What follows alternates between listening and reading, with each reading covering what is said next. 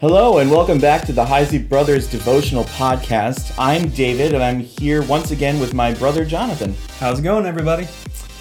If you're just joining us, we are embarking on a journey through the Bible in this devotional series. Last week, we covered Genesis chapter 1 through the first Sabbath day early in Genesis 2.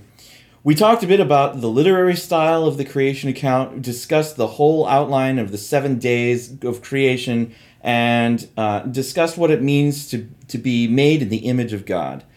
And we talked about the stewardship of our planet and, and a bunch of other stuff. If you missed it, we recommend you go back and take a listen. However, listening to the first episode is not a prerequisite to this one. We want you to be able to jump into the podcast at any point and still have enough context for the current episode. So, with that, uh, let's get started.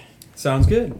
To kind of recap a little bit of what we talked about last week, um, we decided that we are taking more of a theological interpretation to Genesis. So rather than reading it as a direct newspaper account of this is exactly how it happened, we're looking at it through the lens of what does this teach us about God?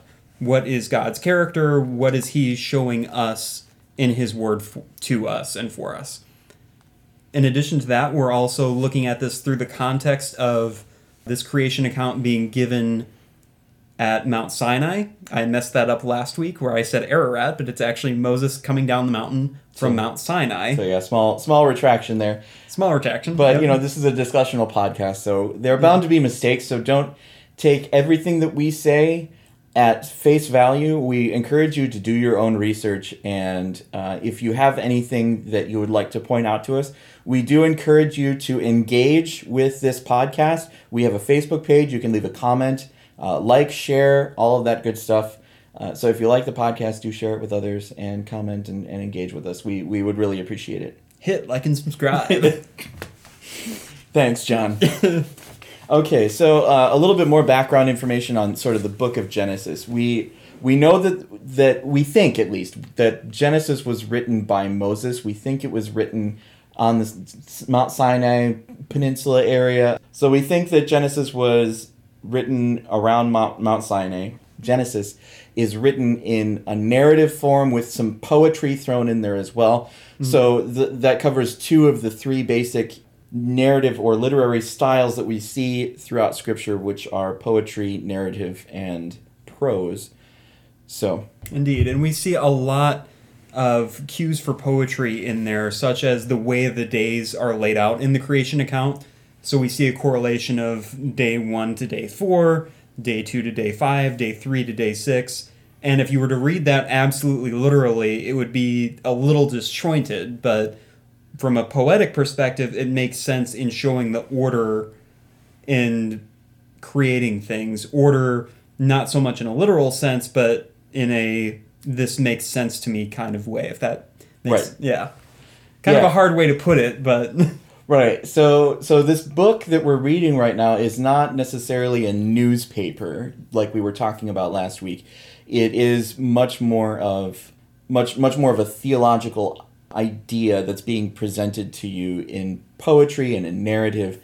So it's a little bit different than kind of the historical and newspaper sort of prosaic texts that we see in English today. But we will get through this together. indeed. All right. So, in the beginning of Genesis 2, we have the seventh day of creation, which is the day that God rested. And this is the, the Sabbath day. All right. So, by the seventh day, God had finished the work that he had been doing. So, on the seventh day, he rested from all his work. Then God blessed the seventh day and made it holy, because on it he rested from all the work of creating that he had done. So, did God need to rest?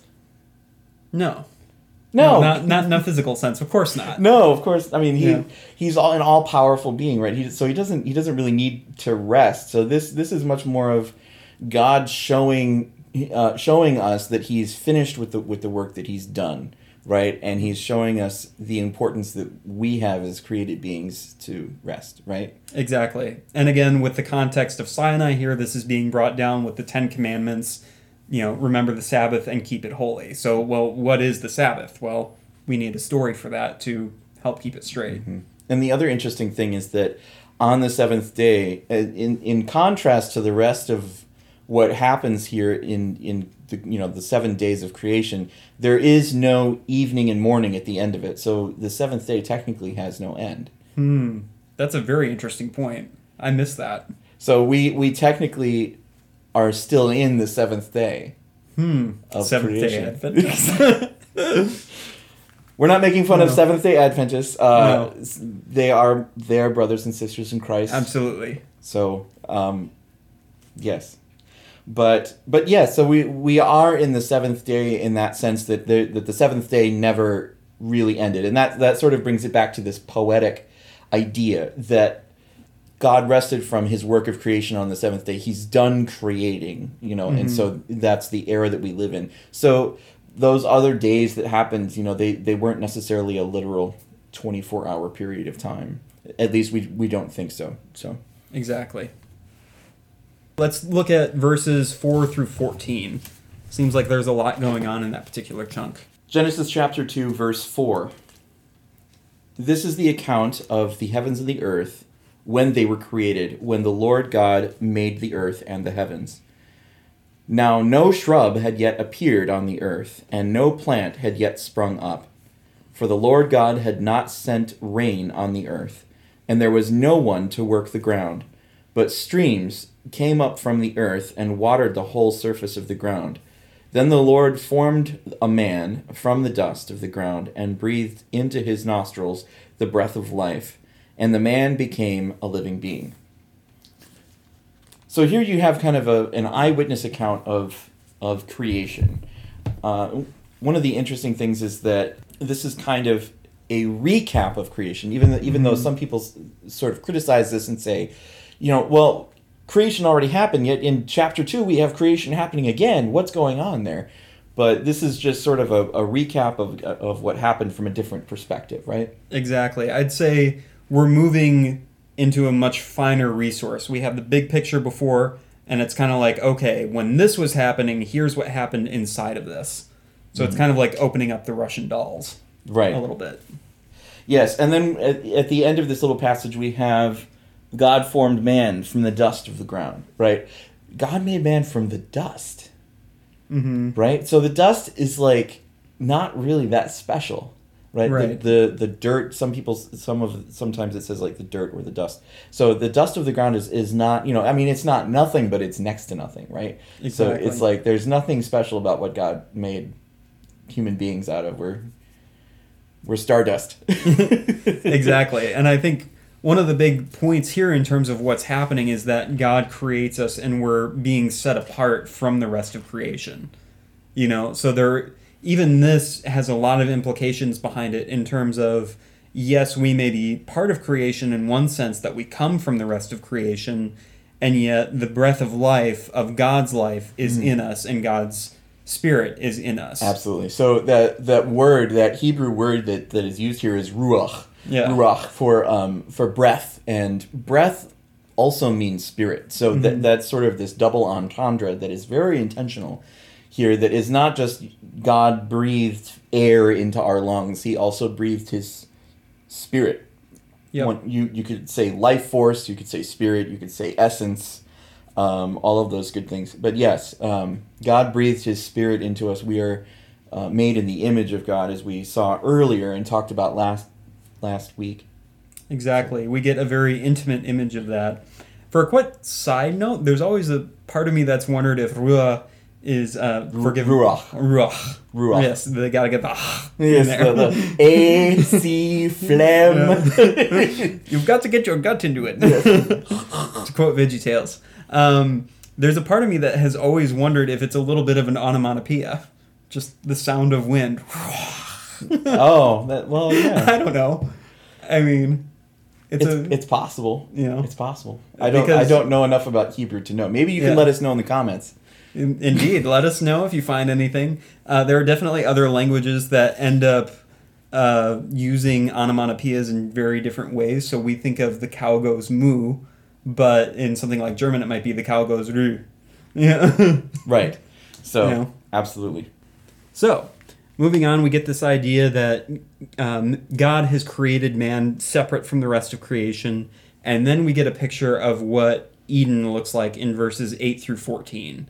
So we get a bit of a picture of what Eden is, its and even its geographical context, which is very interesting. It's very much in a specific place in the Middle East. Yeah. We we don't exactly know really where Eden was though. I mean, Right. the the rivers that are mentioned um, in the next passage, which maybe we could read the next passage because that's where he that's where God talks about the the garden, right? So we're we're now starting to talk about uh, Genesis chapter two, verse eight. Now the Lord God had planted a garden in the east in Eden, and there He put the man uh, He had formed.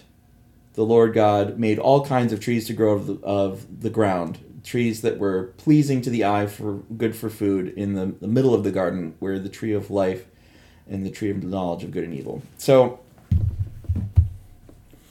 so we don't exactly know where Eden was. They may have known um, because a little bit later they talk about the onyx stone and, and the, the gold that's there, but but today we don't really have a specific location for Eden. Um, my theory is that it was kind of a, around like we think about this in terms of archaeologically. Archaeologically, we know that humans migrated out of sort of the northern Africa area, right? Right. It's known as the the crescent of life, where you see a lot of what became of like Mesopotamia and part of Israel now, and it kind of curves around um, the desert that's in that area. Mm-hmm. And and another thing that's kind of interesting that I noticed um, as just sort of like a, a blending of science and faith. Uh, I I read somewhere that North Africa used to be very very lush, like where the Sahara is right now. It used to be marshlands. It used to be like mangroves, uh, and the ocean came in, and there like we they've dug up whales and stuff that have been found in the middle of a of the Sinai of the Sahara Desert, and it's just really weird. But yeah, it used to be really lush, and now it's not. And I'm thinking, well, could that be sort of where we get the fall from? You know, could that be part of like our the human understanding of like the ground is cursed Yeah. and things dried up and became barren and you had to really work the soil in some of these arid places and you had to migrate away because you could really no longer sustain your thing. So anyway, Yeah. that's just sort of a side note, but um but yeah, so we don't really know where Eden was, but we know that there were these trees that God planted there, right? And, the, and Mhm. some a lot of the trees He gave for food, but then there was the there were these trees of the tree of life and the tree of the knowledge of good and evil. So why did God put these trees in the in the garden? Do you think? Well, that is a very good question. There's a lot of debate out there as to whether or not this is a literal fact or if it's something else that's being referred to somewhat allegorical. Uh, there's honestly a part of me that leans a little bit more towards literal. I believe it's absolutely possible. Um, I believe that it's possible that even human beings are created somewhat separate from the rest of creation in the sense that we don't have a direct link of like what evolution looks like. I think it's possible yet that we could be some completely separate, but even in the midst of that from the more literal side of things in this instance, I believe it's possible that God wanted to give us the choice to love and obey him. I mean, ultimately, for me, I believe that love is the supreme ethic that God created us to be. But in order to love, you have to have the ability to choose evil. Hmm, so in this yeah. case, you know, whether it's literal or an allegory, it's still this element of having the ability to choose something that's not God in order to love Him. Absolutely. Yeah. So I've you know for a long time I sort of leaned the other way. I kind of thought that the that this tr- these trees that were there were sort of this representation of of something that we don't really fully understand today, but it it could very possibly have been an actual tree and eating eating of the fruit would have given you life in the in the form of the tree of life or it could have given you some sort of instant knowledge i'm wondering if there were possibly other trees in, in the mm. garden that gave you various forms of, of knowledge and understanding about different different things. We only know about the two though Yeah. in terms of scripture. So a river watering the garden flowed from Eden. From there it was separated into four headwaters. The name of the first was the Pishon, where it came through the entire land of Havilah, where where there is gold. So this is where I was talking about there's gold. The gold of the land is good. Aromatic resin and onyx are also there. The name of the second river is the Gihon. Uh, it winds through the entire land of Cush. The name of the third river is the Tigris. It runs along the east side of Ashur, and the fourth river is the Euphrates. So, one of the th- a couple of the things that I read is that we don't really know where these rivers were. We have a couple of we have Tigris and Euphrates currently in the Middle East, but we believe that they may have been renamed possibly by descendants of Noah after the flood because if we take the mm. flood story literally, the the rivers Yeah. that you know the rivers that were in Eden were possibly wiped away. True. That's very true. And you know what's interesting too, we're jumping ahead a little bit, but there are definitely other flood myths in a lot of other cultures as well. Mhm. So that kind of adds to the idea that there was quite possibly a major flood that moved through, given that so many other ancient cultures also have this narrative. But we're, we're getting a little ahead of A ourselves. little a little ahead of ourselves. We'll we'll try Yeah. to stay focused here. So one of the things that we were talking about here is that we have the geographical location and the context, and we have an idea of things. And moving on from that, we get a picture of what Adam's purpose and instructions are. You know, he's told to stay away from the tree of the knowledge of good and evil, and he's given other instructions in terms of tending the garden and stuff like that. Verse 15 The Lord God took the man and put him in the Garden of Eden to work and take care of it. And the Lord God commanded the man, You are free to eat from any tree in the garden, but you must not eat from the tree of the knowledge of good and evil, for when you eat of it you will certainly die. The Lord God said, It is not good for the man to be alone. Well, let's let's talk a little bit about Mm-hmm. the the the tree of the knowledge of good and evil. We kind of talked a little bit about it before, but so God says, "Don't eat this." Now, do you think this was a commandment that was meant to be for all time, or do you think that there was possibly going to be a time when God said, "Okay, we have grown together. You've demonstrated to me that you have you've grown close to me, and that you are." that you love me enough to obey this simple command of not eating the fruit. Now that you've Hmm. eaten, now that you have grown with me, you may eat the fruit of the knowledge of good and evil and gain this knowledge. Do you think? Do you think that may have been part of God's plan eventually? I'm not sure. I've heard it said, and I tend to agree with this statement, that Christ is plan A. You know, it, it's hmm. not that God God created the tree and He told us not to, and then you know we messed up and ate from the tree, and God went, "Well, I guess I'll have to figure something else out." Well, you know, yeah, Christ. Christ was always the the plan for sure. Uh, you know, at the very least, God already had that in mind. right? We know that, um, and we'll we'll talk about that in the next episode when we get to when we get to that part of it. But Indeed. So I think, in some sense, we can get to what's going on, and when we get to chapter three, what's going on there. But I think for now, one of the takeaways is that there is a specific line that has been drawn for Adam in terms of what his relationship to God is going to look Mhm. like. right, And in term, I don't think that necessarily that line ever had an expiration date to it, but it is significant that the line hadn't been crossed yet. mm-hmm. We're we're given an insight that it exists, but we're still before the fall. Mm-hmm. Well, the other the other thing is that you know God did name this tree the tree of the knowledge of good and evil. So we know that even before the fall, evil existed. That's a very good point. It's possible that it was because of the fall of the Satan. Yeah. You know, the fall of the angel of, of Satan, who who, as we learn about later in Scripture, had sort of a falling out with God because of his pride and wanting to be equal with God. And uh, but we're getting a little ahead of ourselves again. Indeed. It's hard to because it's hard not to get ahead of ourselves with some of these things because they are all sort of intermingled together and intertwined. And it's really hard to understand the background of the beginning without understanding the end as well and where where this is going. So- Exactly.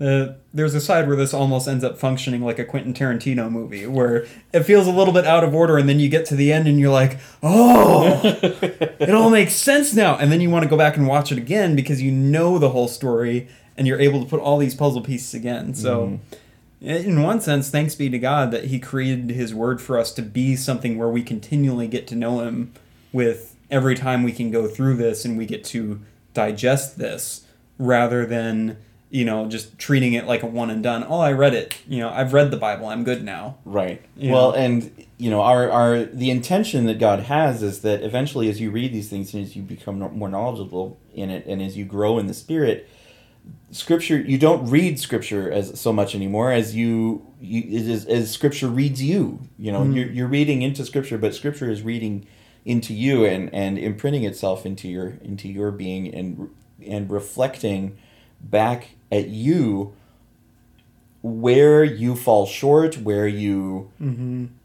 need to grow, how you can grow, where you can gain wisdom, what wisdom you already have, what how your experiences also relate into scripture. So by by all means, I mean the, this is a very um, as the gamers would say, it you know the replay value is, is very high. Very high indeed.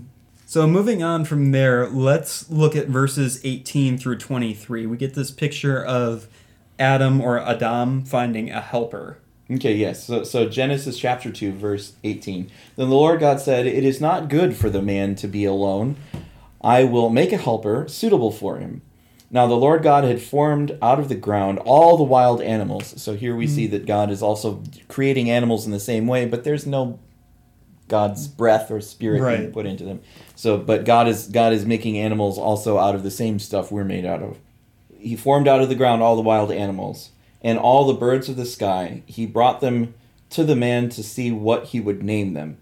And whatever the man called each living creature, that was its name. So the man gave names to all the living the livestock, the birds in the sky and the wild animals. But for Adam, no suitable helper was found. So the Lord God caused the man to fall into a deep sleep. And while he was sleeping, he took one of the man's ribs and then closed up the place with flesh. Then the Lord God made a woman from the rib he had taken out of the man, and he brought her to the man. The man said, Now this is bone of my bones and flesh of my flesh. She shall be called woman, for she was taken out of man. Hmm.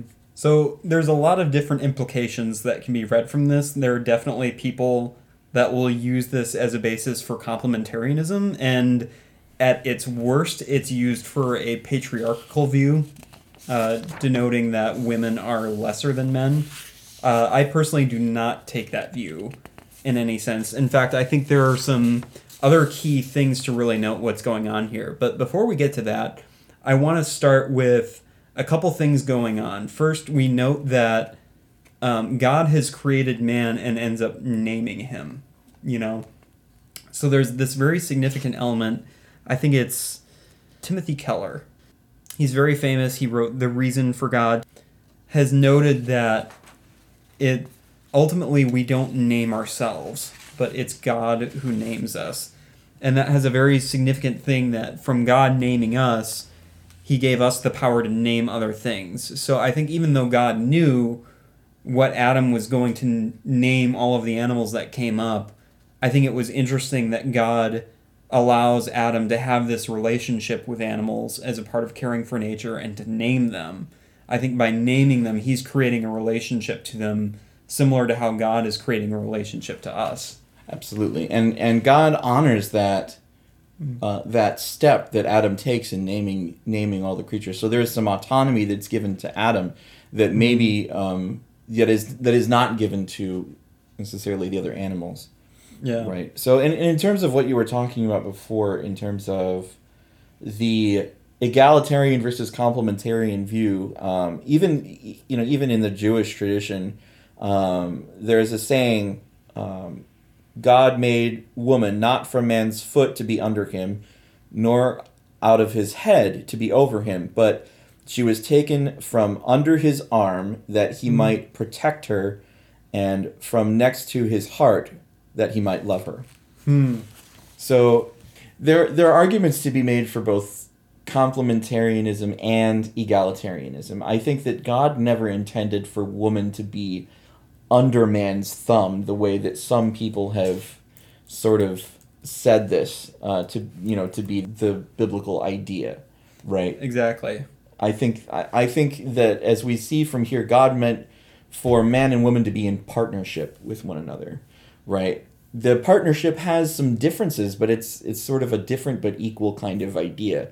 Now I know that that carries with it a lot of stigma, but at the same time, there is an equality to to this partnership. Absolutely. And I think it's also very important that Eve actually comes from Adam's rib from the perspective that that creates the equality in itself, that she is of the same thing. You know, she is not something separate. If she had been formed from the ground and breathed life into her, she would be something separate from Adam, but instead she is part of the same. So I think that ends up creating a very strong argument for a more, you know, egalitarian view in one sense.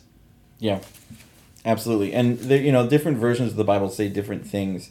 Like um, in the the Amplified Bible, it'll say helper uh, meet, suitable, adapted, completing, uh, helper such as he needs. Uh, or in the Septuagint, it says a, a helper corresponding to himself. In the NIV and in NASB, it says a helper suitable. Uh, in the KJV, it says a help meet for him. So there there are different. You know, it's it's it's meant to be this there's there's someone who is suitable to be on par with right? exactly and that also doesn't mean below in any means um, i'm forgetting the exact word that's used for helper there but i remember that that same word that is used for helper is actually used in reference to god as he's guiding the people through the wilderness into the hmm. promised mm. land mm. so even God is a helper, which means that you know God is never below us, right? In any sense. Well, and at the same time, throughout Scripture, we see this idea of servitude actually being an elevated and honorable idea, yeah. where Christ Himself was the servant king, mm-hmm. right? He he washed the feet of His disciples, and that was something that gave that actually gave Him honor to do. Uh, and God calls us to be humble in the same way husbands are supposed to love our wives as we love as Christ loved the church. And so that is a self-sacrificial mm-hmm. love that is a that is a servant's heart that he is the washing life for her. washing of the yeah. feet that is a self-sacrificial kind of love that that absolutely um, points to a, a sort of egalitarian idea of you know mm. the, yes the woman is you know um, the woman looks to the head of the household, which is the man, but the man also serves the the, the wife in love. So mm-hmm. exactly. So with these marriage ideas, we also get kind of a coda to this chapter in verses 24 and 25. We get implications of what the account is for. We get an idea of some of the reasons for marriage and a bit of an insight into the state of what humanity was like before the fall. So, you want to close this out with verses 24 and 25? Genesis chapter 2, verses 24. That is why a man leaves his father and mother and is united to his wife, and they become one flesh. Adam and his wife were both naked, and they felt no shame. All of the scripture was read out of the New International Version from my fancy schmancy uh, life application study Bible, New Intervat, and International Version from uh, Tyndale House Publishers. Tyndale House. Publishers. no, just kidding. No, but you know, maybe maybe eventually we can we can include an affiliate link. yeah, uh, perhaps you, so for you to pick one up. Yes, at the moment we are not sponsored by anybody other no. than our own time and effort and money being put into this. But we definitely want to give a shout out to some of the very good resources that we're using. Right, absolutely. And yes, the Life Application Study Bible is a very good resource with over 70 different scholars from various colleges and people, um, even from Wheaton College, who have contributed to it. Mm-hmm. So it's a very good, very Mhm. good resource. Awesome. So yeah, here we here we have kind of the uh, the idea, the first idea of marriage brought up, the first union between Adam and Eve, uh, the first man and woman coming together as as husband and wife, and it's it's a very romantic moment because it's the template Mm-hmm. for all future marriages, right? Indeed, it's it's the template for marriage, and we also get another idea of holiness here because there's this idea of this specific lifelong bond that's being made as a covenant agreement. You know, so again, this is something that shows that humans are set apart. You know, that's the exact word for holiness or being holy is to be set apart. So to have this is a very strong implication of like what God's creation is for and what he intended for us. Yeah.